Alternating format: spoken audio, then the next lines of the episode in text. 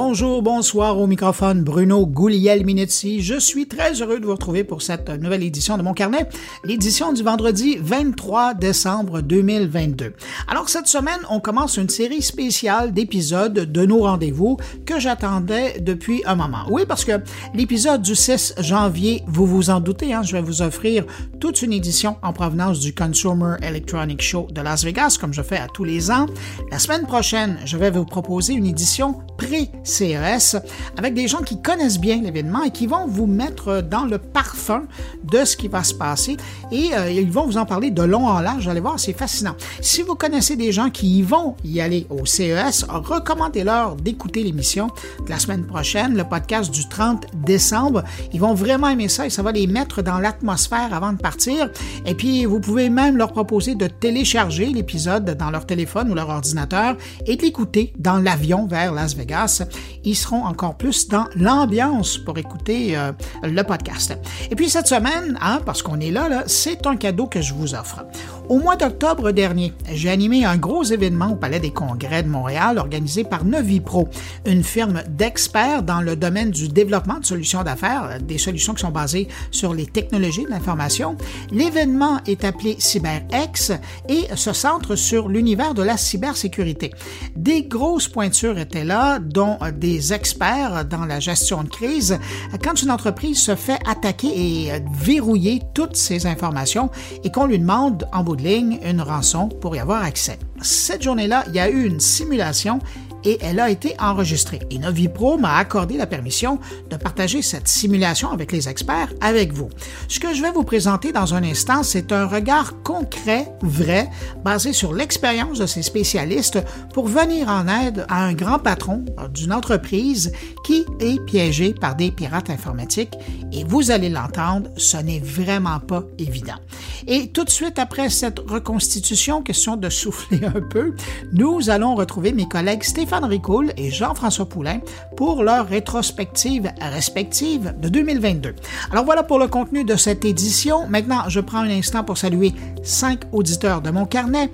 Salutations toutes particulières cette semaine à Jean-François Renaud, Julius Trogillo, Andrea Bensaïd, André Saunier et Patrice Hilaire. À vous cinq, merci pour votre écoute et puis merci à vous que je n'ai pas nommé, mais qui m'accueillez en ce moment entre vos deux oreilles. Je sais que vous auriez pu faire plein de choses, hein. on est dans la période de Noël, mais vous avez décidé euh, de venir passer un peu de temps avec moi, alors je suis bien heureux de pouvoir vous accompagner. Sur ce, à tous, je vous souhaite une excellente écoute.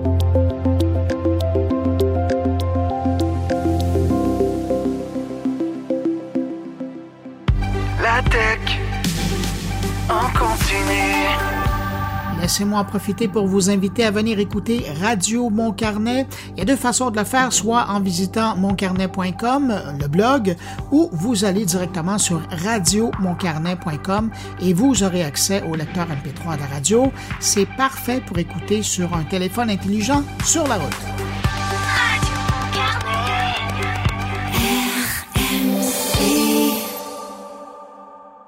Alors, la simulation que vous allez entendre a eu lieu dans le cadre de l'événement CyberX de Novipro. On va retrouver un entrepreneur fictif que nous allons appeler Martin Pelletier pour l'exercice, qui est propriétaire d'une entreprise de transport et qui, un peu plus tôt, en entrant au bureau, a réalisé que tous les systèmes informatiques de l'entreprise étaient verrouillés et donc qu'il était victime d'un rançongiciel. Le temps de passer un coup de fil à une avocate spécialisée dans le monde du numérique et un expert en cybersécurité, on les retrouve dans la salle de réunion de l'entreprise. L'avocate, ben, c'est la vraie avocate Vanessa Henry, qui est spécialisée dans le monde du numérique et cofondatrice du cabinet d'avocats Henry et Wolf. Et puis, il y a Karim Ganam, qui lui aussi est un vrai expert, chercheur et négociateur dans des contextes de rançongiciel. Alors, imaginez une salle de réunion et on les retrouve immédiatement. Effectivement, j'ai été attaqué. Je me suis aperçu que plus aucun camion qui était capable de sortir. J'étais plus du tout être en mesure de pouvoir répondre à mes clients. J'ai eu la chance de pouvoir contacter rapidement Vanessa, mais on se connaissait déjà. La, semaine dernière, on s'était déjà parlé. C'est une avocate avec, qui j'ai pleinement confiance. Et elle m'a invité à appeler Karim immédiatement. Fait dans cette situation-là, mon entreprise fonctionne plus. Qu'est-ce que je dois faire? Quelle est la première étape? Parce que, sérieusement, j'en ai aucune idée. J'étais même pas préparé à ça. Par contre, vous avez vraiment eu la bonne réaction, c'est-à-dire que vous avez commencé par appeler vos avocats. Là, vous allez dire, bon, vous prêchez pour votre paroisse, hein? Mais euh, c'est important parce que on va être capable, peut-être qu'il va y avoir des poursuites après, on va peut-être être capable de protéger ça avec le secret professionnel de l'avocat.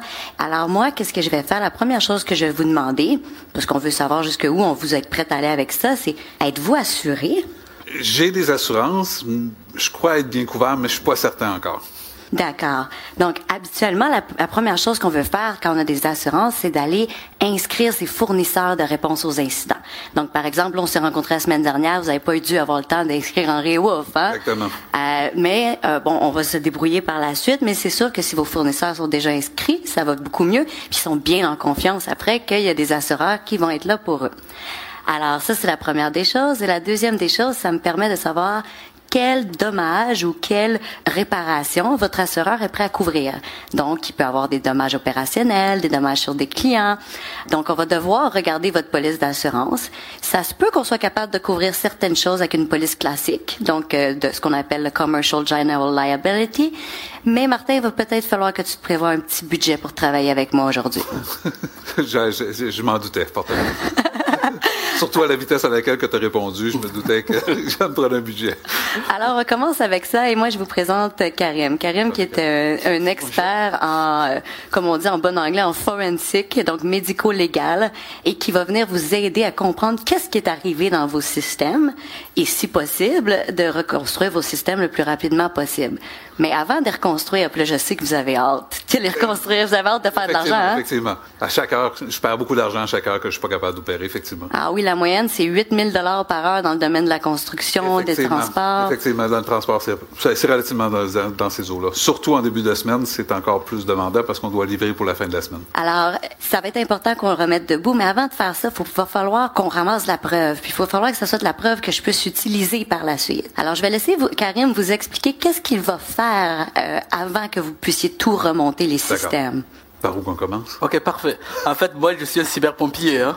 Quand j'arrive, c'est comme il y a le feu chez vous, c'est une situation de crise. Je vais régler le problème le plus rapidement possible. Donc, j'arrive.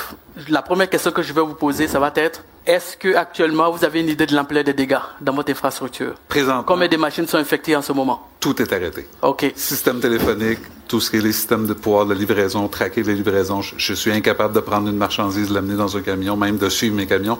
Tout est arrêté. OK, parfait. Dans cette circonstance, ce qu'on va faire, c'est qu'on va couper tout le réseau immédiatement pour isoler l'incident. Je ne veux pas qu'il y ait de la propagation quelconque dans le reste de l'infrastructure. Donc, on coupe l'Internet, puis une fois qu'on a cette coupure-là, on va partir du principe que même si les pirates à l'extérieur essaient de rentrer dans votre réseau, ou même s'il était déjà dans votre réseau, ben, il n'allait pas être capable de pouvoir propager son attaque. D'accord. Par contre, la prochaine étape, puisque l'objectif c'est de revenir en production rapidement, est-ce que vous avez des backups actuellement qu'on peut essayer de voir est-ce que les backups sont utilisables ou pas? Je peux vous garantir que j'ai des backups. Je ne sais pas si je suis capable de les restaurer. Est-ce que je peux accéder rapidement aux backups pour essayer de les tester? Oui, effectivement. Oui. OK, parfait. Donc ça, c'est la première étape pour nous on commence à regarder le backup, mais en parallèle, parce que j'ai besoin d'informations pour Vanessa, on va avoir une équipe avec moi qui va commencer à aller, on va trouver une machine qui a été infectée dans votre réseau, donc on va aller sur cette machine pour trouver une copie du ransomware en question. Puis lorsqu'on a accès à la copie du ransomware, on va aussi collecter des évidences sur la machine, notamment des logs sur la machine en question pour commencer à faire des analyses pour déterminer comment le pirate a pu rentrer dans le réseau, pour créer le mode opératoire, pour savoir aussi est-ce que le pirate a sorti des données, par exemple, de votre infrastructure parce que cette information-là va être importante pour vous, Vanessa, dans la mesure où, par exemple, il y a des renseignements personnels ou des, informations très critiques pour vous qui ont été sorties par le pirate. D'accord. Est-ce que vous le savez, M. Petit, quel, quel type d'informations vous avez qui auraient pu être visées? Dans les informations personnelles, je n'aime pas tant que ça. C'est surtout des informations au niveau des clients, mais c'est surtout de savoir parce que je suis un centre de distribution, donc ça vient chez nous. À partir de ce moment-là, cette marchandise-là est transportée vers d'autres clients. de façon personnelle, pas tellement. C'est simplement de savoir c'est qui mes clients, où sont-ils, qu'est-ce que je dois aller livrer, mais c'est surtout savoir où l'information et où c'est que la marchandise est dans l'entrepôt. Si j'ai pas ça, je peux pas rien faire. Donc, vous savez que la marchandise est dans l'entrepôt, vous savez que les données sont des systèmes TI, mais est-ce que vous savez quel type de système TI vous avez? Avez-vous un inventaire, une cartographie pour m'aider, pour savoir où je dois mettre mes efforts? c'est là que tu vas me taper sur les doigts parce que c'est souvent quelque chose que j'ai repoussé tout le temps parce que la productivité gagne avant tout, puis Non, je, malheureusement, j'ai pas tout. Je fais Il y a des systèmes qui sont installés. Je sais qu'ils fonctionnent. Comment ils ont été faits, j'ai pas cette, j'ai pas cette, cette information-là. Alors, Karim cherche des renseignements personnels potentiellement des employés, renseignements probablement confidentiels sur les clients. Et euh, j'imagine que vous avez des contrats avec vos clients? Sûr. Alors, j'imagine que dans ces contrats-là, vous devez avoir des ententes de non de non divulgation. Effectivement, vous avez raison. C'est pire que je pensais. Alors là, on ne sait pas si ces renseignements-là font partie des renseignements qui sont visés. Exact. Donc, qu'est-ce qui va arriver, c'est que potentiellement, ça dépend si Karim est capable d'aller trouver toute l'information. Donc moi, je vais transmettre à Karim cette information-là. Il va essayer du mieux qu'il peut de confirmer quelle information est visée sans euh, avoir de map. Mais sachez que si euh, il y a un risque que ce soit les informations clients, même si on peut pas le prouver, on va devoir signaler l'incident selon les clauses contractuelles, que ce soit des renseignements personnels ou pas. Alors pendant que Karim va aller faire euh, son travail de pompier, moi, je vais faire mon travail euh, de fonctionnaire et je vais lire tous vos contrats pour essayer de comprendre quelles sont vos obligations. Obligations envers mes clients, obligations avec les clients fournisseurs et employés, j'imagine. Mais là, les avez-vous vos contrats ou ils sont dans les systèmes non accessibles? euh, un peu des deux, je vous dirais. Il y en a, on a commencé à faire la numérisation, donc à partir de ce moment-là, il y en a beaucoup qui sont déjà dans les systèmes ah. qui sont maintenant pas accessibles. Mais il me reste quand même, comme je suis un peu old school, j'ai encore des tiroirs avec des copies papier. Vous avez un comptable? oui. Le comptable, c'est qui l'a payé? Et qui a reçu l'argent? Oui. On va, on va devoir y aller à la mitaine, mais on va y arriver. Mais il est ici, il s'appelle Fred. Et pendant ce temps, moi, je, je range mes freins parce que j'ai besoin de Martin. Puis je vois que la jury, je vois l'avocate qui lui prend beaucoup de temps, alors que moi, je vais régler le problème d'un point de vue opérationnel. Donc, j'aurais besoin par exemple, que vous soyez disponible pour me permettre d'accéder, par exemple, à des machines, soit à travers l'administrateur de système ou le directeur TI. Totalement. Pour que je puisse... mon directeur TI, mes, mes sysadmins, il faut y aller avec eux. Absolument. Donc, pour répondre à la question de Vanessa, ce que je vais faire pour savoir est-ce qu'il y a des données qui ont été filtrées, on va aller sur les machines, nous allons faire des analyses pour déterminer est-ce qu'il y a des signes qui montrent que, par exemple, le pirate a été en mesure de sortir des données? Est-ce que ça aurait pu être venir de l'intérieur? Oui, ça, ça fait partie des différents scénarios. Donc, en général, dépendant, quand un cas comme ça se produit, quand on accède aux machines, le pirate, il va toujours laisser une copie. Hein. Il va laisser un fichier dans chaque répertoire qui contient la note pour prendre contact avec lui, puis les conditions de la négociation de la rançon. Donc, si le pirate, dans, le, dans ce message, dit qu'il a sorti des données, bien évidemment, il va falloir que nous, on ait la confirmation parce qu'il pourrait avoir des impacts. Donc, pour trouver les, indices, ce qu'on va faire, c'est qu'on va choisir une machine ou plusieurs machines dans le réseau. Hein. On va les analyser pour voir est-ce que le pirate a laissé des indices qui montrent qu'il a pu sortir des données. En général, ça va être des fichiers. Par exemple, ça peut être un client de, de transfert de fichiers. Ça peut être du FTP, ça peut être du SFTP ou n'importe quel outil qui est considéré comme étant un client qui peut faire sortir des données à l'extérieur. Puis, en parallèle, on continue de faire les analyses, surtout quand on a la copie des ransomware, on va le transmettre à une équipe externe qui est notre équipe de rétro-ingénierie de code malicieux, qui à distance va le reproduire le scénario dans un environnement isolé pour voir est-ce que le ransomware tout seul est capable de pouvoir extraire des données dans votre infrastructure. Et si on constate que, par exemple, lors de cette analyse, on voit que le ransomware est capable de se propager tout seul dans votre infrastructure de réseau, mais très rapidement, on va vous demander, par exemple, si certaines machines, de pouvoir changer le mot de passe rapidement sur les machines, puis on continue de faire les analyses. J'imagine que si plus que mon parc informatique est gros, plus que ça peut prendre du temps avant d'être capable de me ramener. Absolument. Parce que l'un des éléments clés ici, ça va être aussi de pouvoir être capable.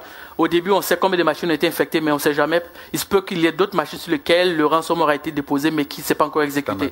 Donc très rapidement, on va isoler toutes ces machines-là. Comment on le fait? En général, on va trouver la première copie. On va créer un petit module qui va permettre, nous permettre d'analyser tout le réseau. Donc, immédiatement, n'importe quelle nouvelle machine qui est connectée, on va pouvoir déterminer est-ce que la machine est clean ou pas. Si elle est clean, c'est parfait. Si elle n'est pas clean, on l'isole complètement du réseau. Puis en parallèle, on aimerait nous savoir aussi est-ce que vous disposez d'un plan de continuité des opérations ou de continuité des activités? Il est à côté, dans mon tiroir, à gauche des contrats qui me restent sur papier. Oui, pas eu demi par an, j'ai ça. J'imagine que vous l'avez jamais testé non plus. Effectivement, j'ai jamais testé. Mais c'est une bonne nouvelle que vous l'ayez en papier parce que bien souvent, ça se trouve dans les systèmes qui sont inaccessibles. Donc déjà, au moins, on a une copie. Et vous savez comment ça va marcher? On va faire un contrat à trois. Donc moi, je vais mandater Karim. Comme ça, on va protéger les résultats de l'enquête de Karim et vous, allez avoir le contrat de service avec Karim. Ça, ça veut dire que j'ai le droit de le déranger moi aussi. Fait que là, je vais avoir plein question pour lui. si jamais il y a une possibilité que ce soit un employé. Alors, on parle potentiellement d'un acte criminel et donc potentiellement d'une enquête, potentiellement d'une poursuite et d'une police d'assurance totalement différente qui est la police d'assurance pour les actes criminels des employés et la fraude. Police que vous avez potentiellement pas également. Alors moi, je vais demander à Karim, est-ce qu'il y a des chances, selon ces enquêtes, euh, que ça vienne de l'intérieur? Si Karim me dit oui, alors, j'ai une possibilité intéressante. J'ai la possibilité de faire ce qu'on appelle un Anton Pillar. Donc, j'ai la possibilité d'aller en cours, ex euh, donc en urgence, en ordonnance, et d'aller dire au juge, j'ai la preuve que, par exemple, le CTO ou la personne qui avait les accès privilégiés a volé ces données-là et ces données-là se trouvent sur son ordinateur. Et là, on va rentrer chez la personne avec l'UPAC puis on va aller le chercher. Comprenez que je mettrai pas mon nom là-dessus rien pour le fun. Fait que là, je vais mettre beaucoup de pression à Karim. Et là, Karim, comment tu peux prouver que c'est un employé qui a vraiment pris ça. comment tu fais, peut-être expliquer un petit peu à Martin, parce que j'imagine qu'il n'a pas envie d'accuser ses employés juste comme ça. Hein? Pas pour le plaisir. Pas pour le plaisir. comment tu fais pour détecter si ça vient de l'intérieur ou... Euh? En fait, ce qui va arriver, c'est qu'on va faire des analyses. Hein? Surtout quand c'est une avocate qui nous pose la question, on a intérêt à collecter des données dans un mode où, lorsqu'elle va arriver en cours, les données vont être valides. Donc il y a des processus, il y a une méthode express qui existe pour nous permettre de collecter les données. Mais une fois qu'un tel scénario se produit, on va analyser les logs sur les machines. En général, les machines, pour chaque action que vous réalisez sur un ordinateur, que vous soyez un simple utilisateur ou un administrateur, tout est enregistré quelque part. Donc nous, dans le cas du ransomware, on va faire une analyse pour déterminer comment le ransomware a pu rentrer dans les réseaux. Est-ce qu'il est rentré par courriel? Est-ce qu'il est rentré par une intrusion classique? Est-ce qu'il vient d'un autre ordinateur? Donc plus on pousse les analyses et les investigations, plus on est capable de pouvoir déterminer ce qu'on appelle le patient zéro. Le patient zéro, ça va être globalement la première machine qui a été celle qui a été touchée dans les réseaux. Donc si on tombe sur cette machine, c'est sur celle-là qu'on va se concentrer pour faire les analyses pour déterminer est-ce que, par exemple, dans votre cas, c'est un employé qui a réalisé l'opération ou pas. Puis en matière de collecte d'éléments des preuves, parce qu'on le fait souvent en général dans les questions de cours, plus on a des options, plus on a des sources qui nous permettent de corroborer l'événement et puis mieux c'est.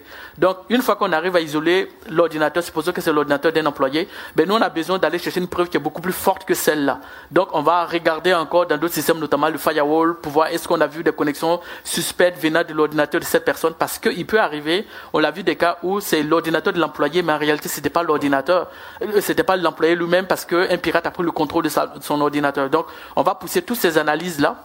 Puis lorsqu'on est sûr que on est sûr. En fait, la réalité, c'est que être sûr, c'est vraiment du 100%. Là. Si on pense qu'on n'est pas en mesure de conclure que c'est effectivement l'employé, ben, dans notre rapport qu'on va produire pour l'avocat, on va émettre cette réserve-là. Mais si on est capable, on va donner des preuves de telle sorte que, en cas de besoin, elle puisse les utiliser en cours. Et surtout que nous, on soit en mesure aussi de venir témoigner en cours pour justifier comment on a collecté les preuves, dans quelles conditions. J'ai une question pour toi, Vanessa. Est-ce que tu es obligé d'être sûr à 100%, Karim, pour, pour que toi, tu puisses procéder à un arrêt ou alors, si on décide de faire un Anton Filler ex on doit être assez certain parce que ex ça veut dire que j'ai pas d'autre partie. Ça veut dire que je fais ça pendant que la personne adore et je convainc le juge que j'ai raison et qu'on doit le faire en urgence. C'est une ordonnance et donc euh, c'est quand même assez grave. Le fardeau de preuve est quand même assez haut et plus je me dirige vers une accusation criminelle, plus je vais devoir prouver hors de tout doute raisonnable. Alors là, si je vous mettrais ça en pourcentage, je dirais un bon 85-90% alors que si... La première réaction, c'est de façon préventive, je vais te donner ma liste des employés, il va toutes les arrêter, puis après ça, on les Oui, mais là, après ça, je vais avoir un autre problème de fardeau de preuve, ça va être de vous défendre contre une intrusion à la vie privée. Mais si, par contre, ça serait un compétiteur et que j'irais en droit civil, ma, ma, ma, probabilité, ça serait 50 plus 1. Mais là, je serais pas en ordonnance express. Par contre, si je veux agir rapidement, la raison pourquoi je veux le faire, c'est parce que je veux sauver les meubles.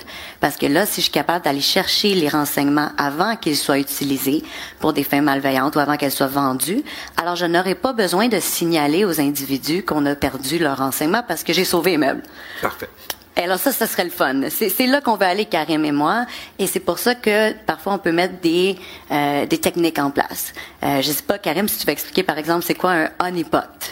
Là, j'ai pas le bon mot français. Je parle pas ukrainien encore.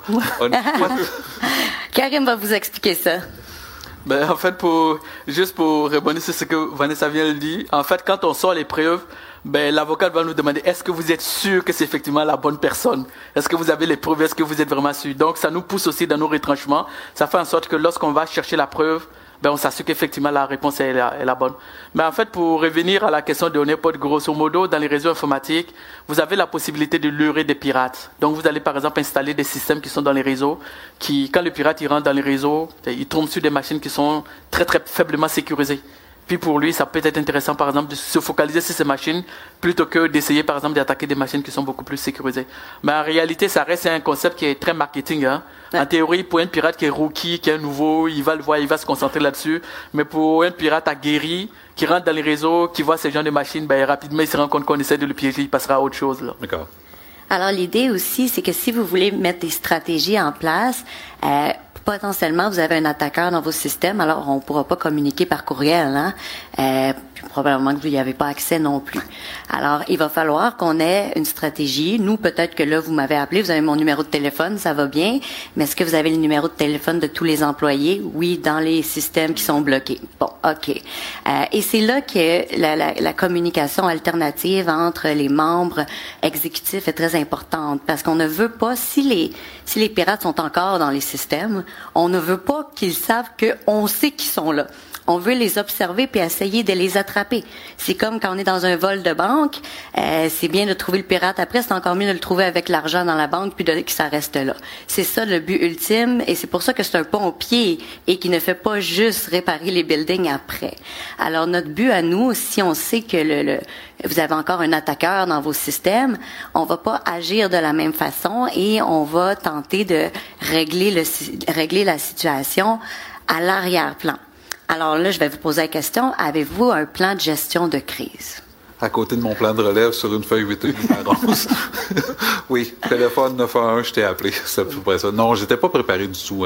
sérieusement, je, à une attaque comme ça, je n'étais pas préparé. Je pensais que je pensais pas, je pensais pas être me faire attaquer, mais d'avoir ou de me faire attaquer, mais d'être aussi grave que j'ai aujourd'hui. Jamais pensé que ça pouvait m'arriver. Est-ce qu'il y a un risque que vos employés soient en danger en ce moment par le fait qu'ils conduisent des camions, puis ils vont faire des livraisons? Ben, non, eux, ils savent déjà où ce qu'ils doivent faire. Je ne sais plus où ce qu'ils sont, mais ils sont pas en danger. Le camion n'est pas, il est pas. Mais la marchandise pourrait disparaître. Mais la, marchandise pourrait disparaître, effectivement. Alors, et, c'est là que ça devient intéressant. Effectivement. C'est là que ça devient intéressant parce que là, si on a, on a peut-être un motif pour une attaque interne, si vous voyez pas où se trouvent les camions, les camions disparaissent et voilà, la marchandise a disparu. Mais ça, la bonne nouvelle, c'est que c'est une autre assurance. et dans ce genre de, dans ce genre de situation, en général, quand l'avocat veut savoir est-ce que le pirate est encore dans les réseaux, nous, on a des méthodes qui nous permettent de le déterminer. On va brancher dans les réseaux ce qu'on appelle un système de détection d'intrusion qui va écouter toutes les communications qui passent. Puis si on voit des mouvements dans les réseaux qui sont des mouvements suspects, où on voit des connexions qui sont anormales, on va les analyser pour déterminer est-ce que le pirate est encore là. Puis l'objectif vraiment, lorsqu'on commence à faire ce genre de réponse aux incidents, c'est très rapidement trouver le pirate et puis le sortir du réseau pour être sûr qu'il ne pourra pas augmenter l'impact de ces actions malicieuses. OK. Puis là, là Karim, euh, moi, moi, je veux savoir, comment vous le sortez du réseau concrètement? Comment on sort un pirate d'un réseau? Ben, en fait, c'est le déconnecter littéralement du réseau. Parce que s'il est encore dans les réseaux, en général, il va être connecté sur des machines. Hein. Donc, on observe des process, on voit des connexions, puis on coupe la connexion.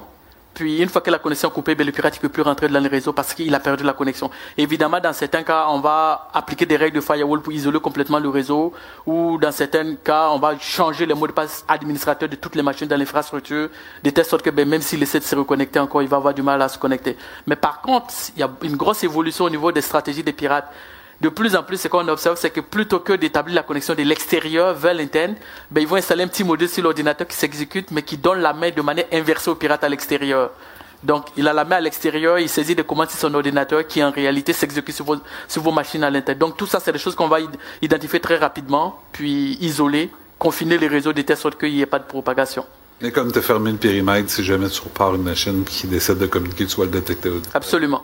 Puis là, écoute, ma, ma, job d'avocate, des fois, c'est de vous faire un peu peur. Alors, je vais vous, je vais poser la question euh, à Karim en même temps. Qu'est-ce qui arrive si on n'est pas capable de sauver les réseaux? Donc, qu'est-ce qui arrive si on reçoit une demande, peut-être demain matin, on, on, demande une demande de rançon, 2 millions de dollars, bien en haut des assurances qu'on a ou qu'on n'a pas? Quelles sont les options de monsieur? Moi, je suis obligée, hein, comme avocate, je suis obligée de vous dire les pires puis les meilleurs. Et là, on est rendu dans la discussion sur les pires. Dans le pire des cas, sérieusement, l'entreprise comme elle va, oui, j'aurais probablement les moyens financiers de pouvoir répondre à, une, une demande de rançon de, ce- de cette ampleur-là. Euh, ça me ferait pas plaisir, mais mais de- il y a façon de le tracker, cette chose-là, si je décide de, faire ça. C'est quoi le processus? C'est qui qui négocie? C'est-tu toi, Vanessa, qui va négocier avec le pirate? Non, en fait, souvent les gens me demandent, mais je négocie des contrats entre compagnies légitimes seulement. Euh, je ne négocie pas avec euh, des, des- des criminels. Et souvent, euh, et, et d'ailleurs la question revient souvent, est-ce qu'on peut leur faire confiance en partant? Euh, C'est c'est plutôt Karim et son équipe souvent, ou encore des négociateurs plus expérimentés qui vont faire la négociation. Euh, sachez toutefois que du point de vue juridique, on peut pas euh, payer des groupes criminels juste comme ça, puis euh, après ça réclamer aux assurances et tout va bien. Euh, ça ne fonctionne pas comme ça. Il y a des sanctions. Il y a des pays dans lesquels on ne peut pas faire de paiement. Il y a des organisations criminelles qui sont sur des listes. Alors c'est très sensible. Idéalement là, on veut pas faire de paiement. Pourquoi? Parce que le lendemain, tout le monde va savoir que vous êtes vulnérable. Alors? Ils vont, ils vont revenir. Ils vont revenir. Ils sont intelligents. Ce sont des hommes et des femmes d'affaires. Euh, mais par contre, on veut, vous avez un backup. Peut-être pas efficace, mais ils ont un backup, hein, Karim? On a une place, oui, effectivement. Alors, il y a une possibilité que tu vas pouvoir faire quelque chose. Oui, en fait, euh, dans cette situation, ce que nous on va faire déjà, c'est commencer à voir est-ce que les backups peuvent être restaurés. Donc, si on part en négociation, si on envisage la possibilité de négocier, ça suppose que derrière les backups ne sont pas utilisables. Donc, soit totalement ou partiellement. Donc, dans ce genre de cas, nous, avant d'aller en négociation avec les pirates, on va essayer d'autres alternatives. L'une des alternatives qu'on va essayer, c'est de voir est-ce que, à travers des partenaires ou à travers d'autres organismes, on est capable de trouver la clé ou un décrypteur de rançon. Parce que la bonne nouvelle, c'est qu'il y a des groupes de pirates qui ont sévi au cours des dernières années. Donc, il y a des clés finalement qui ont été trouvées parce que les groupes ont été démantelés soit par le FBI ou d'autres autorités policières. Puis ces clés peuvent être disponibles. Dans certains cas, les clés, on l'a essayé, quelquefois ça fonctionne. Donc, on va trouver ces clés-là parce qu'évidemment, dans le fichier de demande de rançon, il y a toujours le nom du groupe. hein. Donc, on sait c'est quoi l'extension des fichiers, on sait c'est qui le groupe derrière. Donc, on va passer des coups de fil, on va voir à partir des partenaires pour voir est-ce qu'on peut avoir la chance de décrypter vos données. Si on essaie que ça ne fonctionne pas, ben, on n'a pas le choix. Dans ce cas, on va encore, avant de rentrer en négociation avec le pirate, on va faire des validations à travers d'autres partenaires qu'on a pour voir est-ce que le groupe de pirates est reconnu comme étant crédible. C'est paradoxal hein, pour un groupe de pirates qui, qui est fiable. Il faut qu'on détermine est-ce que le groupe de pirates il est fiable ou pas. Donc s'il est fiable, je viens voir Martin puis je lui dis ben, la bonne nouvelle c'est que ton groupe de pirates est euh, fiable. Mais est-ce Est-ce que- que je peux parler avec eux? Mais est-ce qu'il y a un bottin de pirate qui dit qui, qui est plus fiable que d'autres? Oh. Comment qu'on fait pour Ben, déterminer en que Je suis un général- peu surpris de la façon dont tu. Oui, mais en général, il y a des organismes qui en tiennent. Les compagnies d'assurance l'ont. OK. Je ne sais pas si les compagnies d'avocats l'ont. Peut-être qu'ils n'en parlent pas, mais ils doivent sûrement les avoir, mais peut-être que non. Puis, à travers, avec l'historique aussi de nos interventions, dans les cas de ransomware, on arrive à tenir des listes de certains groupes qui sont cool. C'est paradoxal, hein? Des groupes de pirates qui sont plus polis, plus cool, qui sont plus négociants que d'autres. Il y en a je- qui ont des morales, il y en a qui, Ouais. qui n'attaquent pas les hôpitaux, il y en a Absolument. qui donc il y, a, il y a tous les types de ransomware et, et mal- heureusement ils se font arrêter, mais malheureusement que des fois on reçoit un ransomware pour un groupe qui est plus en opération, fait qu'on peut même pas le payer même si on veut. Absolument. Oh. Alors c'est pas garanti que vous allez pouvoir payer. Mais par contre, on pourrait négocier pour acheter du temps. Mettons que votre backup est pas super bon, mais on peut faire de quoi? Peut-être que Karim pourra acheter un peu de temps en négociant. Alors là, on va leur demander des preuves qu'il existe, des preuves qu'on peut décrypter. Karim, tu peux-tu décrire un peu le type de preuves que tu vas aller chercher? En fait, euh, au début, la négociation pour, d'un point de vue du pirate, hein, c'est une transaction business, rien d'autre. T'sais, Il est question de morale, d'éthique et tout. Dans la plupart du temps, ils, ils, s'en Pas foutent là. problème? C'est pas leur problème.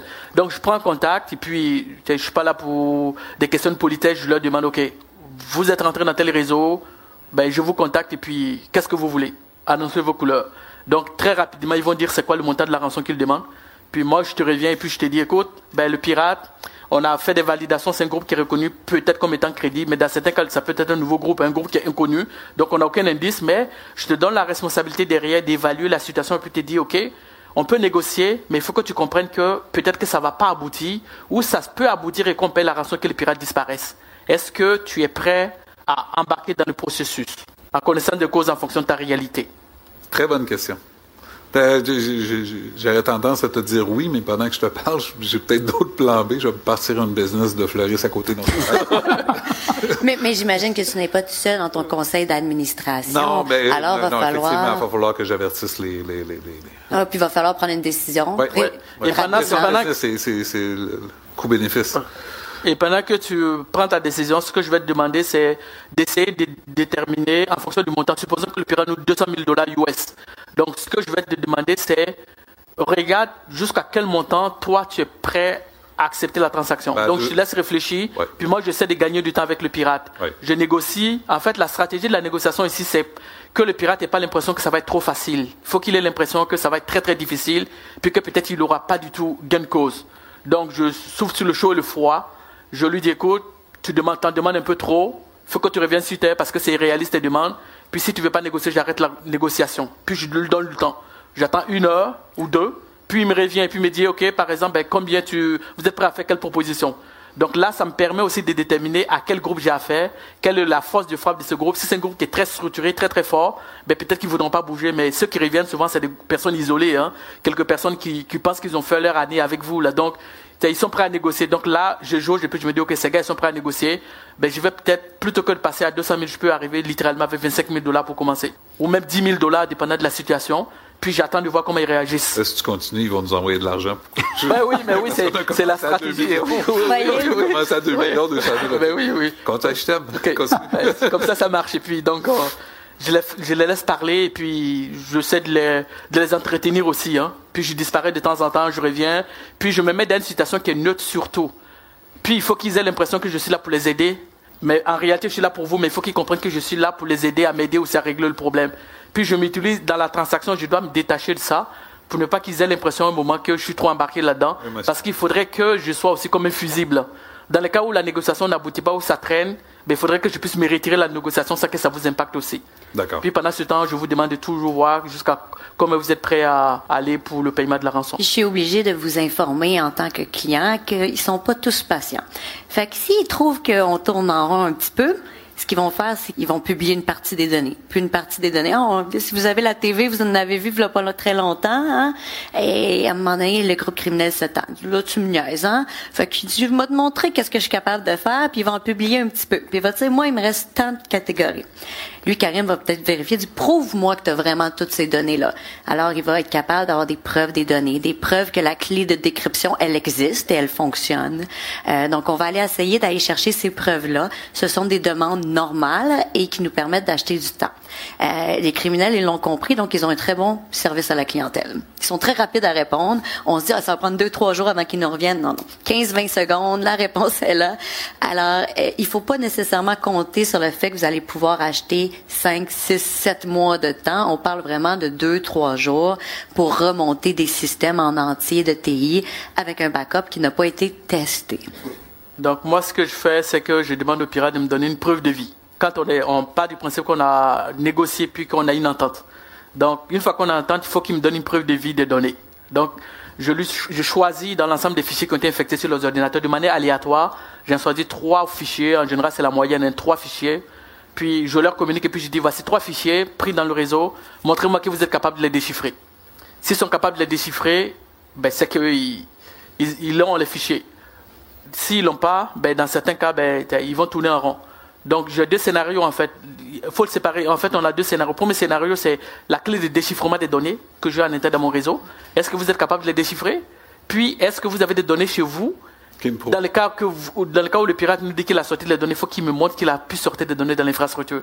Donc les deux preuves mises ensemble, dans certains cas on le voit, le pirate il bluffe, hein, ils font du bluff aussi. Parce que la réalité c'est que pour eux, sortir des données souvent c'est coûteux. Il faut les stocker quelque part dans un serveur, il faut entretenir le serveur. C'est aussi de prendre le risque d'apparaître sur les radars des autorités, notamment du FBI. Ça laisse des traces. Oui, ça laisse des traces. Donc, souvent, ils disent qu'ils font, mais ils ne font pas. Mais lorsqu'on leur pose la question, puis qu'ils sont capables de donner une copie des données, ben, on est, là, on est forcé d'accepter qu'ils ont sorti les données. Puis, dans tel cas, ben, il va falloir prendre encore une autre décision. Est-ce que vous êtes, vous êtes, vous voulez rapidement éviter que ça, il y ait plus de données qui sont publiées, parce que plus le temps passe et puis plus ils ont intérêt à vous mettre de la pression, en publiant 5% des données, puis 10% et tout. Donc, il va, ça vous met de la pression et puis il faut agir très rapidement. J'aimerais ça retourner à l'inverse. Là, j'ai été attaqué. On revient à la normale. On est reparti. J'ai pas eu besoin de payer de rançon logicielle. Deux questions. Est-ce a beaucoup d'entreprises qui, comme moi, sont dans cette situation-là, pas bien établies, pas bien structurées? Comment je fais pour me préparer pour la prochaine fois? Est-ce que, est-ce que je peux prévenir au lieu de j'ai pas investi. Là, tu me parlais d'inventaire de matériel et de logiciels. Qu'est-ce qu'on doit faire ou qu'est-ce qu'un entrepreneur doit faire pour protéger son entreprise avant même qu'il se fasse attaquer? oui, ça, c'est toujours la clé assez avant. Je vais laisser Karim répondre du côté technique, puis je vais vous répondre d'un côté un peu plus gouvernance. D'accord. Euh, d'un côté gouvernance, la première chose, ayez des assurances. Ça l'aide beaucoup parce que ça, ça, vous permet déjà de savoir que vous avez un plan B. C'est déjà, c'est déjà rassurant. Après ça, ben, c'est d'avoir des backups fonctionnels qui sont testés. Euh, pourquoi est-ce que les villes sont attaquées? Pourquoi les hôpitaux sont attaqués les structures publiques?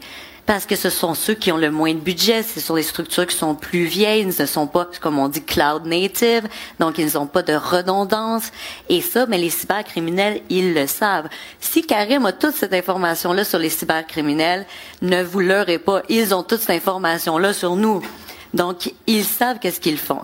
Il y a à peu près un 70% des attaques que j'appelle du petty crime. Donc, c'est-à-dire que si on lance des spaghettis, si ça colle, ça colle, puis sinon, ben c'est pas grave, on passe à autre chose ce sont des businessmen. Hein? Si c'est trop long, puis le coût dépasse le retour, ils passent à autre chose mais tu as quand même un pourcentage des attaques qui sont ciblées. Et ça, souvent, ben, la personne, ils savent que vous pouvez payer l'amende, donc c'est pas un chiffre au hasard.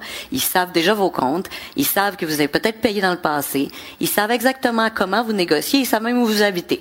Donc souvent, ça fait longtemps qu'ils sont alentour de ça, et ça, ben, ce sont les attaques qui sont plus difficiles à préparer.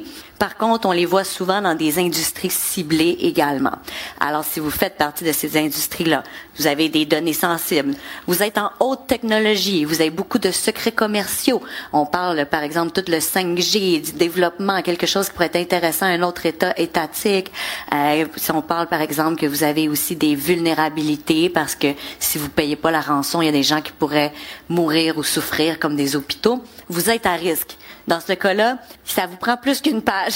ça va vraiment vous prendre un plan de réponse aux incidents et il doit être multidisciplinaire. C'est-à-dire que là, par chance, on s'est rencontrés la semaine dernière. Mais peut-être que vous auriez pu appeler directement Karim, puis Karim vous aurait dit, Hi, ça vous prend un avocat tout d'un coup qu'on va en cours. Et là, ben, on perd du temps, on va à gauche, on va à droite.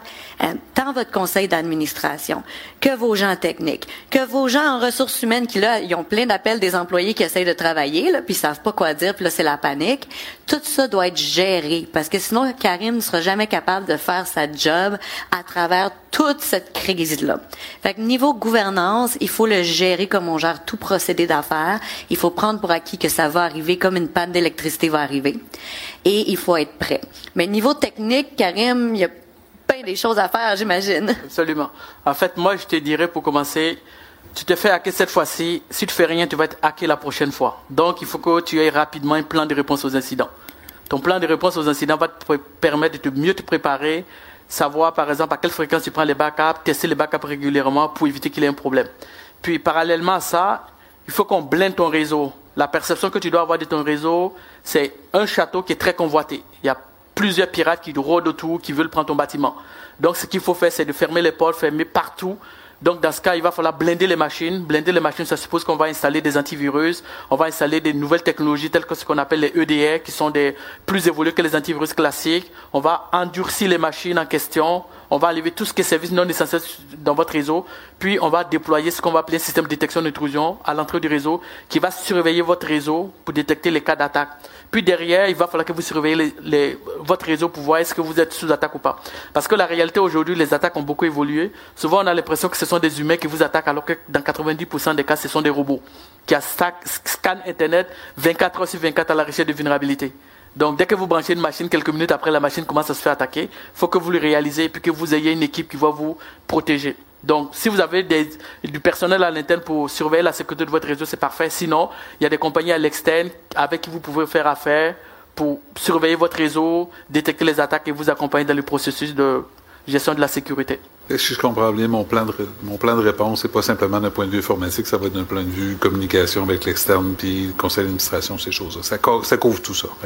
Oui, au, risque de répéter euh, quelque chose qui est peut-être euh, trop souvent dit, mais peut-être pas assez pensé, c'est les personnes, les procédés et les technologies. Donc, ça prend absolument les trois, incluant dans la réponse aux incidents, parce que si j'ai mon management ou ma direction qui est mélangé, euh, ou par exemple, si par exemple vous dites, moi je paye la rançon, mais il y en a trois qui disent non, puis que là on est en chicane pendant trois jours, Karim peut pas vous aider là, il ne saura pas quoi faire. Alors euh, il y a des décisions qu'on peut prendre d'avance, euh, il y a des choses qu'on peut mettre en place d'avance. Euh, et en partant, mais avoir une redondance d'entreprise, avoir une double de notre entreprise ailleurs, ça coupe un petit peu l'herbe en dessous des pieds des, des cybercriminels et ça ne coûte pas si cher que ça. OK. Alors voilà pour la simulation d'un cas de rançon logiciel. Je vous souhaite de ne jamais avoir à vivre ça. Mais si ça devait arriver, ben maintenant, après avoir entendu cette simulation, disons que vous êtes mieux outillé et vous saurez un peu euh, quoi faire et quoi ne pas faire. Je tiens à remercier NoviPro qui m'a permis de vous présenter ce moment que je pourrais presque qualifier d'éducatif et euh, aussi de divertissant. Et puis merci également aux trois participants de cette reconstitution. Martin Pelletier de Novipro, parce que c'était son vrai nom, même s'il n'est pas propriétaire d'une entreprise de transport, Vanessa Henry de la firme d'avocats Henry et Wolf, et puis finalement Karim Ganam, le vrai expert, chercheur et négociateur en cybersécurité de la firme SteamScan.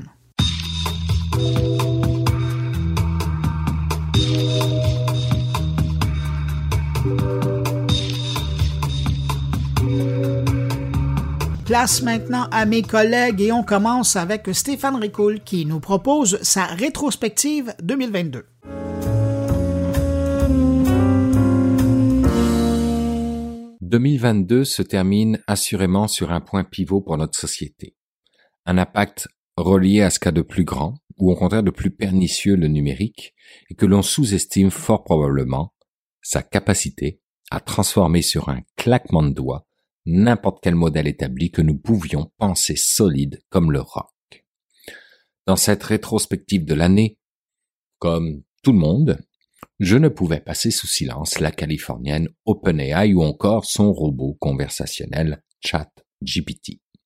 Né au BNL, organisme à but non lucratif, jusqu'à ce que ne sorte le prometteur GPT-2 en 2019, OpenAI est devenu par la suite à but très lucratif face au potentiel réel de développer une intelligence qui pourrait bénéficier, entre guillemets, à toute l'humanité selon les propos de cette dernière. Et derrière cette intelligence, à qui l'on prête volontiers un quotient intellectuel de 82 au minimum, se trouve Elon Musk. Et là, tous les signaux devraient tourner au rouge éclatant, devraient même exploser et éclabousser politique, médias et population.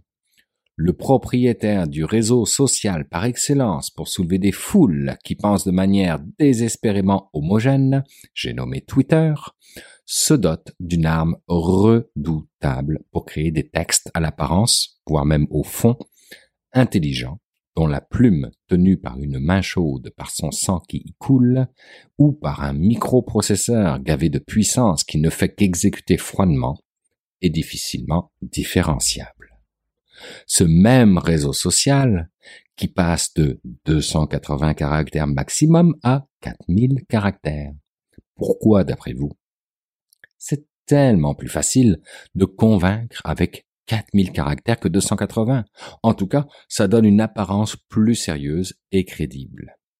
Si j'ai lu un peu partout que nos systèmes d'éducation dans le monde allaient rapidement tomber en désuétude face à l'utilisation indétectable de cette intelligence artificielle, je peux vous assurer que ce qui s'en vient n'est rien comparé à cela. OpenAI va rendre inutile le moteur de recherche Google, ai-je lu également. Eh bien, je suis prêt à gager que c'est exactement la volonté de Elon Musk. Donc oui, ça pourrait très bien arriver. Google pourrait très bien commencer à vivre des années un peu plus difficiles, et semble d'ailleurs l'admettre en partie en qualifiant son refus de mettre de l'intelligence artificielle dans son moteur de recherche d'occasion manquée, selon des propos recueillis par CNBC. Le voyez-vous, tout est en train de converger vers Elon Musk. Notre société, qui s'est bâtie sur des siècles, va potentiellement sous peu s'informer trop souvent sur Twitter via OpenAI, va communiquer trop souvent sur Twitter via ChatGPT et de surcroît à travers le monde entier grâce à Starlink. Et pourquoi pas un jour dans l'espace tant qu'à y être avec SpaceX. Et un jour pourrait même penser via Neuralink et ses implants cérébraux d'interface directe neuronale. Une rétrospective que je commence avec le côté dystopique du numérique, j'en conviens, mais je m'en serais voulu de ne pas essayer de vous exposer tous ces liens qui présentement se font dans ma tête. Sinon, mettons de côté Elon Musk et regardons ce qui s'est passé en 2022 sous la thématique de l'économie numérique. Et encore une fois, la crise mondiale des semi-conducteurs ne peut être passée sous silence. Mais pour 2022, on observe un changement de posture, puisque la situation géopolitique taïwanaise semble faire un peu de surplace. Et ce changement de posture porte à nom la souveraineté numérique, ou encore l'autonomie numérique pour reprendre les mots d'Emmanuel Macron, président de la République française, et qui me semble tout à fait adéquat. Par exemple, les États-Unis se mettent en mode action-réaction pour garder ou retrouver un certain contrôle sur cette industrie, notamment via le Chips and Science Act, qui octroie 280 milliards de dollars à l'industrie américaine de la tech pour contrer l'empire du milieu. L'Europe, quant à elle, lance aussi son CHIPS doté de 40 milliards d'euros sur 10 ans et qui vise à doubler le poids de l'Europe dans la production de puces électroniques d'ici 2030. Le Japon et la Corée du Sud se dotent de plans similaires et tentent d'attirer des investissements de géants comme Intel, Global Foundries, TSMC, Samsung, etc. Et c'est toujours le même objectif, celui de résorber la pénurie de semi-conducteurs qui pénalise toute l'industrie et toute l'économie et réduire la dépendance aux fournisseurs asiatiques. Même Warren Buffett y va d'un investissement dans le Taïwanais TSMC. Pour terminer dans cette rétrospective 2022, j'irai avec le big fail de l'année quant à moi et j'ai nommé le projet d'identité numérique de la CAC. On nous l'avait promis pour 2022, lors du premier mandat 2018-2022. On nous a refait le coup pour le second mandat 2022-2026. Monsieur Eric Kerr, ministre du numérique, rien contre vous, bien au contraire, j'imagine à quel point ce projet doit être complexe à gérer et pas seulement au niveau technologique. Mais s'il vous plaît, aucun Québécois n'a de poignée dans le dos alors dans vos communications, laissez faire le côté démagogique et visez plutôt à être raccord avec le fait que vous êtes à la tête d'un ministère qui porte le nom de numérique. Et n'agissez pas comme s'il s'appelait finance ou patrimoine, mais innovez plutôt. Pensez à, je sais pas, créer une start-up publique, pensez à excuber une ou des startups incroyables comme on en trouve tant au Québec, travailler sur l'idée d'un commun numérique pour ce projet d'identité. Faites les choses autrement. Faites-nous du design fiction. Créez-nous véritablement cette vallée de l'innovation le long du Saint-Laurent comme votre boss l'a écrit dans son propre livre. Et si ce projet d'identité numérique en venait à ne pas avoir le jour d'ici la fin de votre mandat en 2026, au moins vous aurez créé quelque chose de structurant pour le Québec face aux nations numériques qui naissent un peu partout dans le monde. Maintenant, prenez-moi si vous voulez pour un gérant d'estrade ou pour un woke à la limite, mais dans le sens positif du terme s'il vous plaît. Je suis toujours prêt à l'accepter, mais pas pour une valise au grand jamais. Et si jamais vous ne l'aviez pas lu, je vous invite à prendre connaissance de la lettre ouverte Société numérique ouvrons le débat que Martine Rioux Yves Williams et moi-même avons écrit un peu avant que vous ne soyez reporté au pouvoir. Voilà. Disons que 2022 n'a pas été une année durant laquelle j'aurais changé ma façon de penser en regard aux impacts que le numérique peut avoir sur nos sociétés et bien souvent, l'actualité des gamins, des TikTok, des OpenAI ne font que pointer vers la même cible, celle de prendre toujours un peu plus le contrôle sur les masses, afin d'engendrer un peu plus de profit, quitte à déstabiliser quelque peu nos démocraties. Il faut en être conscient, il faut être méfiant, il faut aussi parfois mettre son pied à terre et ne pas accepter tout sous prétexte d'innovation technologique, car la notion de bien commun doit aussi s'appliquer à l'économie numérique.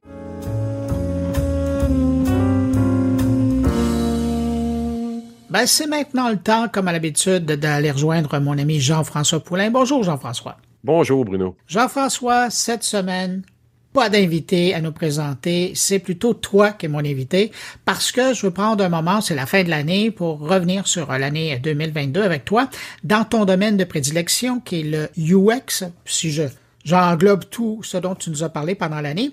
Et puis, euh, ben, tu t'es prêté au jeu. Alors, je te lance le premier sujet, c'est-à-dire l'éclosion de la demande UX dans le cadre de la pandémie, puis dans le post-pandémique. Exact, effectivement, parce que bon, l'année 2022 a quand même été un peu à cheval entre la pandémie et la non-pandémie. Et oui, pendant la pandémie, évidemment, beaucoup de gens se sont lancés sur le UX ou toutes les choses qu'on a pu voir, la compensation, tous les commerces fermés, évidemment, ils compensaient sur le commerce électronique, tous ceux qui en faisaient. On a eu une entrevue sur ce sujet-là avec Maud Lavoie, tu te rappelles, de Shopify, qui nous disait que les gens s'étaient lancés sur elle pour pouvoir avoir des boutiques, pour pouvoir vendre du crabe, pour pouvoir vendre plein de choses. Ben, évidemment, dans l'UX, ça a été un phénomène similaire parce que des gens se sont lancés à faire des projets numériques parce que c'est des choses qui fonctionnaient toujours pendant la pandémie. Donc, on n'a pas chômé dans les technologies, évidemment. Mais ils avaient besoin aussi de mieux planifier. Je pense qu'il y a eu une réalisation grande de ce que le UX fait. Puis pourtant, tu sais, ça fait plus de dix ans que je fais des événements et de la sensibilisation et six ans avec toi pour que les, gens comprennent un peu à quoi ça sert. Ben, c'est ça, ça sert à bien planifier les projets. Malgré ça, 2022, j'ai quand même croisé des gros, de gros projets qui n'avaient pas fait de UX du tout. T'en vois toi aussi des choses qu'on devine très bien où il n'y a pas eu de réflexion en amont. Et ça donne souvent ce que ça donne, des projets un peu catastrophiques, un peu bancals. Et souvent hors de budget, hors de temps. Et tous les gens sont un peu catastrophés, se demandent quoi faire. Et c'est ceux-là qu'on peut aussi un peu utiliser pour dire ben revenez vers la lumière, revenez fois le UX va pouvoir vous aider. Parce que c'est bien ça que ça fait là, des grandes promesses du UX et j'y crois parce que ça fait quand même plusieurs années que je fais ça, on sauve du temps dans les projets et donc de l'argent. Quand on prend le temps de bien, bien penser au projet. On l'a vu en 2022 dans certaines entrevues, le design thinking, les ateliers pour aider à se comprendre, le prototypage, les tests, tout ça. C'est possible de faire ça dans un délai très court en début de projet et donc de pas avoir à, l'essayer en programmant avec des équipes de 10, 12, 20 programmeurs et ça coûte cher. Donc, si on peut se permettre de le faire dans le premier mois de façon intelligente, de valider nos hypothèses, de valider ce qu'on voulait faire, on gagne énormément. Et c'est là où je pense qu'en 2022, il y, a, eu des gains quand même. Il y a eu beaucoup de grosses organisations qui ont commencé à y croire. Mais il y a aussi des petites frustrations à, travers ça. Oui, mais, mais parallèlement, c'est intéressant parce qu'il y a eu une explosion de la demande, mais de l'autre côté, euh, au niveau de la formation dans le domaine au Québec, ouais. on peut pas dire que, et là j'aime pas ça dire ça, mais on n'est pas à la hauteur de la demande dans le domaine du UX. Euh, je pense à ce qui se fait notamment en France, où il y a des grandes écoles maintenant du UX. Ici, euh, il commence à avoir des initiatives, mais euh, on n'est pas euh, les plus compétitifs là, au niveau de la formation. Il y a effectivement pas de comparaison entre ce qui se fait en Europe quand on parle de l'école de design de Nantes où j'étais à l'automne, ou Rubica qui est à, à Valenciennes dans le nord de la France, et il y en a d'autres en France aussi c'est du 5 ans, c'est un niveau maîtrise avec un travail de maîtrise. On a eu l'entrevue la semaine dernière de Lydia Lamary, qui était de l'école de Nantes. C'est des projets absolument géniaux, mais ils travaillent principalement sur l'angle UX, même s'ils le font en numérique, en motion ou bien euh, en design, euh, en architecture d'intérieur, comme Lydia. C'est fort. Au Québec, on a évidemment l'Université Laval qui a une maîtrise mais c'est pas nécessairement principalement orienté sur le UX comme le sont ces autres euh, programmes-là européens.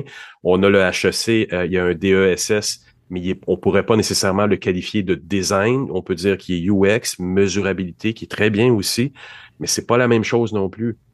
Donc, d'être capable de, de prétendre qu'au Québec, on a de la bonne formation, non, pas nécessairement. Ça permet une vague d'immigration de jeunes qui sont bien formés et qui prennent les postes ici. Par contre, ça fait aussi qu'il y a beaucoup de gens qui se disent UX, mais qui n'ont pas nécessairement la méthodologie, qui sont dans des postes UX dans des grandes organisations. Et je pense que ça finit par coûter cher aussi parce qu'il y a des grandes organisations qui se disent on en a besoin, on a compris ce que Jeff disait dans le podcast de Bruno, mais ça n'a pas l'air d'être tout à fait ce qu'on nous a promis. Des gens qui sont capables autant de faire des ateliers, des tests utilisateurs, euh, des prototypes, oui, parce que c'est plus proche de ce qu'un designer pur peut faire, mais des tests utilisateurs, de la, de la de la recherche aussi en, en, en utilisabilité, c'est pas nécessairement faisable facilement si on ne l'a pas appris. Comment tu peux expliquer ça, la différence de niveau au niveau de la formation entre ce qui se fait au Québec et ce qui se fait en Europe? Il y a, il y a euh, quelqu'un de l'école de Nantes qu'on a rencontré il y a dix ans maintenant, qui a essayé de faire des partenariats avec Montréal, avec les grandes universités, avec les écoles privées même, il n'y a rien qui a débouché. il a essayé fort. Euh, je l'ai rencontré encore à, Nantes, on en a reparlé, et ils vont probablement ouvrir un chapitre à Montréal parce que c'était faire face à des syndicats, c'était faire face à une certaine forme d'immobilisme. C'est malheureux parce que ça aurait dû commencer il y a dix ans. Il y a dix ans, on, avait ce, besoin-là déjà. Et maintenant, moi, j'en mets beaucoup, vous le voyez à travers mon LinkedIn, j'en mets beaucoup en ondes des jobs. Malheureusement, les candidats qualifiés, ben, ils font pas légion. Et ça, ben, c'est parce qu'on n'a pas décollé assez rapidement au niveau de la formation. Euh, écoute, je t'amène sur un autre sujet parce que je veux qu'on termine euh, ce retour sur 2023, puis on aurait pu en parler pendant deux heures. L'intégration dans les organisations du UX. Ben, c'est un peu comme je disais, c'est un peu euh, c'est un peu ça aussi. Pour ceux qui sont bien formés, par exemple, qui se retrouvent dans une grande organisation, se voient souvent cantonnés en aval du projet. Ils sont à la fin du projet. On considère encore beaucoup les UX, de par le titre Design UX, comme des exécutants de fin de projet. On a programmé un gros système et là, on est rendu à le faire beau. C'est pas ça la force du UX. La force du UX, c'est d'être intégré en début de projet. C'est d'être au moment, comme je le disais il y a quelques minutes, d'être en début de réflexion parce que le design, c'est aussi un, point de réflexion. C'est une façon différente de penser pour venir challenger les gens qui sont en pure techno, les architectes de solutions et autres. On leur rappelle qu'ils doivent penser en termes d'utilisateurs.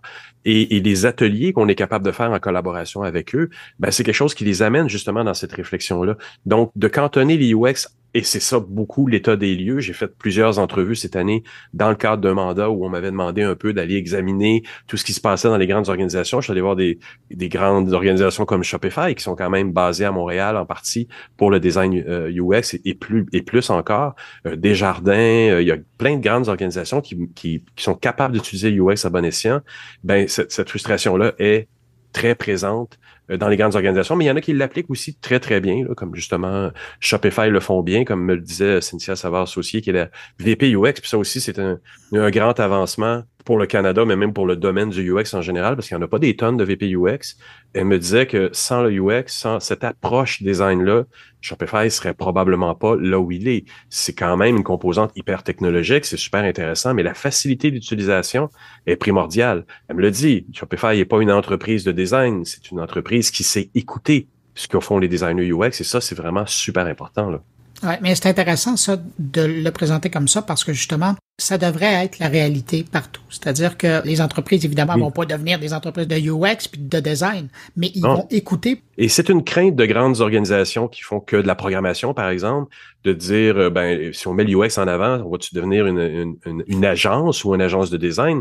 Et non, en fait, parce que c'est vraiment juste une méthodologie qui va vous empêcher, qui va arrêter que vous perdiez de l'argent sur vos projets, mais réellement, essayez-le, mettez des bons UX bien formés en amont de vos projets et c'est une garantie que vous allez sauver sur la réalisation de vos projets. Et c'est hallucinant qu'en 2022 et 2023, on ne soit pas encore rendu là. Jean-François, euh, tournons-nous vers 2023. Euh, Quand tu regardes 2023 dans le contexte du UX, qu'est-ce que tu vois devant toi? Ben, il y, a, un élément important qui aussi qui, qui, est beaucoup arrivé dans, dans 2022, 2021, 2022. La profession s'est subdivisée. On a le UX Writing qui a commencé à prendre beaucoup de place et à très juste titre d'ailleurs, parce qu'on parle beaucoup de contenant quand on parle de UX Design, mais on parle très peu de contenu. Moi, j'ai passé à travers des projets où j'ai dit à mes clients, faites attention, il y a des choses que vous devez recomposer, il y a des contenus qui doivent venir là-dedans, il y a un ton qui doit être donné. Quand on parle, euh, quand on pense à des applications comme Slack, c'est énorme. C'est tout un écosystème d'action, de réaction, de messages qui sont envoyés par courriel. C'est important. Donc ça, ça a pris sa place. Mais en même temps, dans les grandes organisations, on s'est dit, ah, mais peut-être qu'on va faire un département UX Writing, un département UX, un département UI pour ce qui est plus visuel, un, un département de la recherche. Oui, mais non. Parce que ça nous a tous un peu divisés dans les opérations, alors qu'en réalité, l'UX, dans une grande organisation où il y a déjà des silos, on devrait être transversale. Comme ils l'ont compris chez Lego, euh, que tu te rappelles, on avait parlé l'année dernière, je pense en 2021, euh, chez Adobe, ils le font aussi, ils ont des UX par logiciel, mais ils ont aussi des, un département UX transversal qui s'assure que tous les logiciels se ressemblent, que le bouton un tel veut, dire la même chose d'un logiciel à l'autre. Ça a l'air anodin, mais nous, on s'en rend compte quand on est au bout de l'utilisation, tu rouvres Photoshop d'un côté, Illustrator de l'autre, en deux minutes c'est sûr que quand tu fais un logiciel, c'est une question d'années. Fait que s'il y a personne pour protéger cette idéologie-là, que tout doit se ressembler un petit peu, que ce soit une banque, une compagnie d'assurance, euh, que ce soit une compagnie de logiciels, c'est primordial, mais c'est quasiment constamment oublié. Donc, il faut être capable, dans 2023, là, de se dire, le UX qui nous rassemble, c'est la méthode. C'est la méthode dont je parle depuis tout à l'heure. C'est les ateliers, c'est les tests, c'est les prototypes. Ça se fait en UX writing, ça se fait en recherche. faut qu'on on se rassemble tous pour dire, regardez, on parle tous le même langage. Tous ces gens-là également, parce que je l'ai vu dans un atelier que j'ai fait justement sur la création d'un département UX, j'ai demandé, est-ce qu'un UX writer pourrait être le chef du département, le prochain VP? Quelqu'un m'a dit, mais non, puis moi, j'ai dit, ben pourquoi? Parce qu'en fait, oui, la personne a la même méthode. La résultante finale, c'est qu'elle écrit ou elle fait du contenu. Toi, ta résultante finale, c'est que tu fais du design. L'autre doit faire de la recherche. Mais globalement, on est tous là pour être la transversalité d'une grande organisation puis de l'aider avec à, à, créer une expérience utilisateur qui est intéressante et vraiment très simple. Euh, est-ce que tu vois en 2023, euh, justement en utilisant toutes ces méthodologies-là, est-ce que tu vois 2023 être une année où on va se focuser sur l'inclusion et l'accessibilité? Parce que ça demeure toujours un problème. Là. Ça, ça, demeure un problème. C'est quelque chose qui, qu'on, doit de tenir compte. Ça, justement, ça touche beaucoup au UX design ou UX writing aussi, là, qui vient d'arriver, le, le, content design, comme le terme commence à évoluer, parce que oui, on doit tenir compte de, de, de tous les nouveaux genres, de toute cette sensibilité-là que notre société commence à acquérir. On doit, à, travers ça, ça inclut aussi l'accessibilité. On l'a vu à travers quelques entrevues que j'ai faites dans les six dernières années, euh, euh dont avec euh, Denis Boudreau, tu te rappelleras, ben, il y a des, des gens qui le défendent. Mais l'accessibilité, c'est aussi un point hyper important qu'il faut prendre en amont des projets et pas en aval. Ça se situe au même endroit que le UX est. On doit commencer à penser inclusion, accessibilité au début, ce qui fait que quand on va être rendu en fin de projet, ce sera plus des patchs. ça va vraiment être un succès parce qu'on va y avoir pensé au début. On va avoir inclus tout le monde. On va avoir mis des paramètres d'accessibilité. On va, on va s'être assuré que les couleurs sont accessibles, visibles pour tout le monde. Et c'est un argument purement économique et je reviens encore à un argument que Denis Boudreau nous avait dit, c'est un marché de plusieurs milliards de dollars de personnes qui peuvent dépenser des sous dans vos, dans vos sites. Si vous en tenez compte dès le début, il y a plein de gens que vous allez inclure et qui vont se sentir intéressés par vos produits. donc, il faut en tenir compte. Jean-François, en terminant, c'est rare que je te pose des questions là-dessus, mais je vais en profiter puisque c'est la dernière fois qu'on se parle cette année. Toi, euh, comme euh, consultant là, chez P2, est-ce que tu vas faire tout ça? Oui, on fait tout ça. Moi, comme tu le sais, j'ai fondé ma compagnie avec mon associé Myriam Pikowski. C'est joint à nous dernièrement Stéphane Paredes, qui était euh, CEO de l'agence Napoléon à Paris. Donc, on est maintenant trois associés, une quinzaine d'employés qui faisons que ça, que du UX. Enfin, on se veut vraiment une agence purement du UX, c'est-à-dire qu'on va pas faire de la programmation, on va pas faire du design, de la DA pure non plus. Il y a suffisamment à faire dans le marché, comme on le dit depuis tout à l'heure, juste avec le UX, juste à aider les organisations avec des gros projets. Donc, je fais très peu ce que les agences font, c'est-à-dire des campagnes de publicité. Je fais ou, des, des, sites plus promotionnels. Mais moi, je fais du logiciel, de la complexité, des choses qui vont durer, des mandats qui vont durer plusieurs mois, voire une année. Et euh, oui, donc c'est vraiment le genre de choses qu'on fait et qu'on fait en accompagnement. Et de plus en plus, je te dirais même cette année, on a fait des mandats d'accompagnement, d'alignement du département UX à l'intérieur de grandes entreprises. Tu me connais, je suis un évangélisateur comme toi. À quelque part, les gens l'ont vu un petit peu, puis je pense qu'ils se sont dit, ben, peux-tu venir nous aider un peu parce qu'on est un, on a de la difficulté à, à, vraiment bien actionner notre département UX. On s'aperçoit qu'ils sont en aval, ils sont frustrés un peu à l'interne du département. Comment tu peux nous aider à créer une dynamique qui va faire que ça va avoir un effet positif sur l'organisation. Ben, Jean-François, permets-moi de te remercier en mon nom personnel, mais aussi euh, au nom des dizaines de milliers de personnes qui écoutent euh, le podcast et qui sont là, puis qui apprécient euh, tes rencontres. Alors, merci pour tout ce que tu nous as donné comme rencontre cette année, puis on se retrouve l'année prochaine. Merci à toi, Bruno. Merci pour les six dernières années aussi. J'ai eu beaucoup de plaisir. J'ai appris énormément à faire ce podcast-là. Ça m'a donné tellement de belles rencontres également à faire les podcasts, mais là, euh, de me promener pendant deux mois en Europe et rencontrer plein de gens qui nous ont écoutés et qui nous écoutent toutes les semaines, c'était vraiment touchant et je les salue tous. Allez, passe de bonne fête puis on se retrouve en janvier. Joyeuse fête, Bruno. Merci.